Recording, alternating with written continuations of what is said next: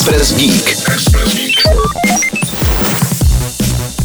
Vědci tvrdí, že vyvinuli postup, který může ze vzduchu na Marsu udělat raketové palivo a je údajně tak účinný, že by kosmické lodě budoucnosti nemuseli přepravovat žádné pohonné látky potřebné pro pozdější návrat na Zemi. Reaktor spolehající na nové chemické katalyzátory dokáže účinně přeměňovat oxid uhličitý na metan a eten, čímž v podstatě transformuje skleníkový plyn na užitečný stavební blok nejen výše zmíněných raketových paliv. Dotyčnou technologii lze nicméně využít i na naší planetě, konkrétně za účelem odstraňování oxidu uhličitého z atmosféry.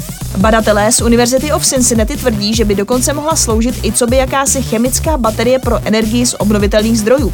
Pokud by na Mars skutečně stačilo vést jen polovinu paliva, drasticky by to snížilo hmotnost kosmické lodi a celá mise by tak byla levnější a efektivnější, takže by to možná zlevnilo i letenky pro vesmírné turisty. Express Geek.